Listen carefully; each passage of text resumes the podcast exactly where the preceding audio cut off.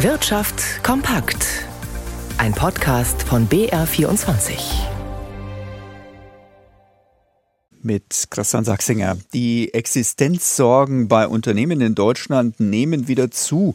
Im Oktober sahen sich 6,8 Prozent der Betriebe in ihrer Existenz bedroht, wie aus einer Studie des Münchner IFO-Instituts hervorgeht. Bei der letzten Erhebung im Januar waren es noch 4,8 Prozent gewesen. Hauptgrund für die zunehmende Sorge ist demnach der Nachfrage- und Auftragsmangel. Besonders deutlich war der Anstieg im Bauhauptgewerbe. Nach gut 5 Prozent im Januar machten sich dort jetzt im Oktober fast 9 Prozent der Betriebe Sorgen um ihre Existenz. Die angeschlagene Supermarktkette von Real steht vor dem Aus. 5000 Beschäftigte, 62 Standorte sowie die Zentrale in Mönchengladbach sind betroffen.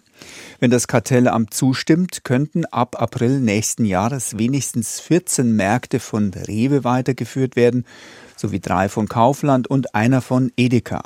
Mein Real hatte im September eine Insolvenz in Eigenverwaltung beantragt. Felix Linke fasst die Entwicklung für uns noch einmal zusammen. Real war einmal der Inbegriff für den Großeinkauf auf der grünen Wiese. Konsumenten sollten von den größeren Mengen Preisvorteile haben. Doch das ist 30 Jahre her. Damals wurde Real vom Handelsriesen Metro aus 280 unterschiedlichen SB-Warenhäusern von Allkauf, Esbella, Massa, Real und anderen zusammengekauft und zu einer gemeinsamen Marke gemacht.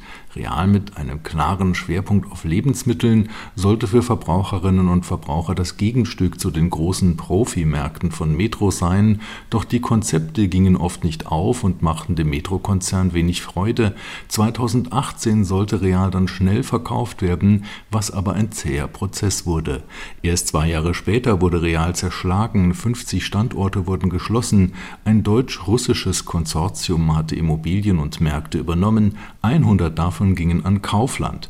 Auch Edeka, Globus und andere Händler griffen zu. Am Ende ging es bei der Marke Mein Real nur noch um restliche 45 Märkte, für die sich wohl kein Käufer mehr finden wird, bis zur Schließung am 31. März 2024. Das Europaparlament hat heute über Lkw und Busse gestritten, beziehungsweise mit welchem Antrieb die in Zukunft fahren sollen. Sechs Millionen Lkw sind auf Europas Straßen unterwegs. Ihr Anteil am Gesamtschadstoffausstoß gilt zwar als gering, aber das Thema hat Symbolcharakter. Sabina Fritz berichtet aus Brüssel. Der Vorschlag, der auf dem Tisch liegt, Lkw sollen in den nächsten Jahren ihren CO2-Ausstoß halbieren. Bis 2040 sollen neun von zehn Lkw elektrisch fahren. Für viele Abgeordnete ist dieses Ziel zu engagiert. Europäische Lkw-Hersteller wie Daimler Trucks hätten dadurch Wettbewerbsnachteile, Arbeitsplätze seien in Gefahr, hieß es heute bei der Debatte in Straßburg. Die schweren Fahrzeuge können nicht so leicht mit Batterien angetrieben werden wie Autos, deshalb sollen auch synthetische Kraftstoffe, Stichwort E-Fuels, für Lkw erlaubt sein, hieß es aus Deutschland. Der Gesetzesvorschlag kann auch Städte betreffen, wenn bis 2030 die Hälfte ihrer Busse elektrisch fahren müssen. Dies könne für die Städte teuer werden. Angesichts des Klimawandels dürfe es allerdings keine Alternative zu den Elektro-Lkw geben, so die Befürworter des Vorschlags. Die Umweltminister der EU haben sich für die strengeren Vorschläge schon ausgesprochen. Und schauen wir zu Stefan Liener in unserem Börsenstudio. Vor etwa einem Jahr war der Euro noch unter der Parität zum Dollar.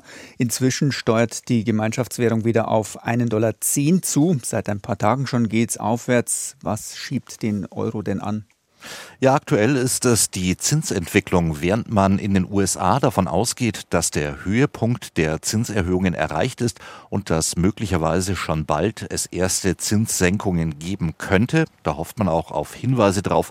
Heute Abend, wenn Protokolle zur jüngsten FED-Sitzung veröffentlicht werden, sieht's im Euroland noch ein bisschen anders aus. Also da ist auch sogar noch eine weitere Zinserhöhung im Raum, denn die Inflation ist ja immer noch ein Stück weit von den zwei Prozent entfernt, die die EZB anstrebt. Und Zinssenkungen, die sind zumindest nach Einschätzung fast aller Analysten noch ein deutliches Stück weiter in der Zukunft zu erwarten, als sie das in den USA sind.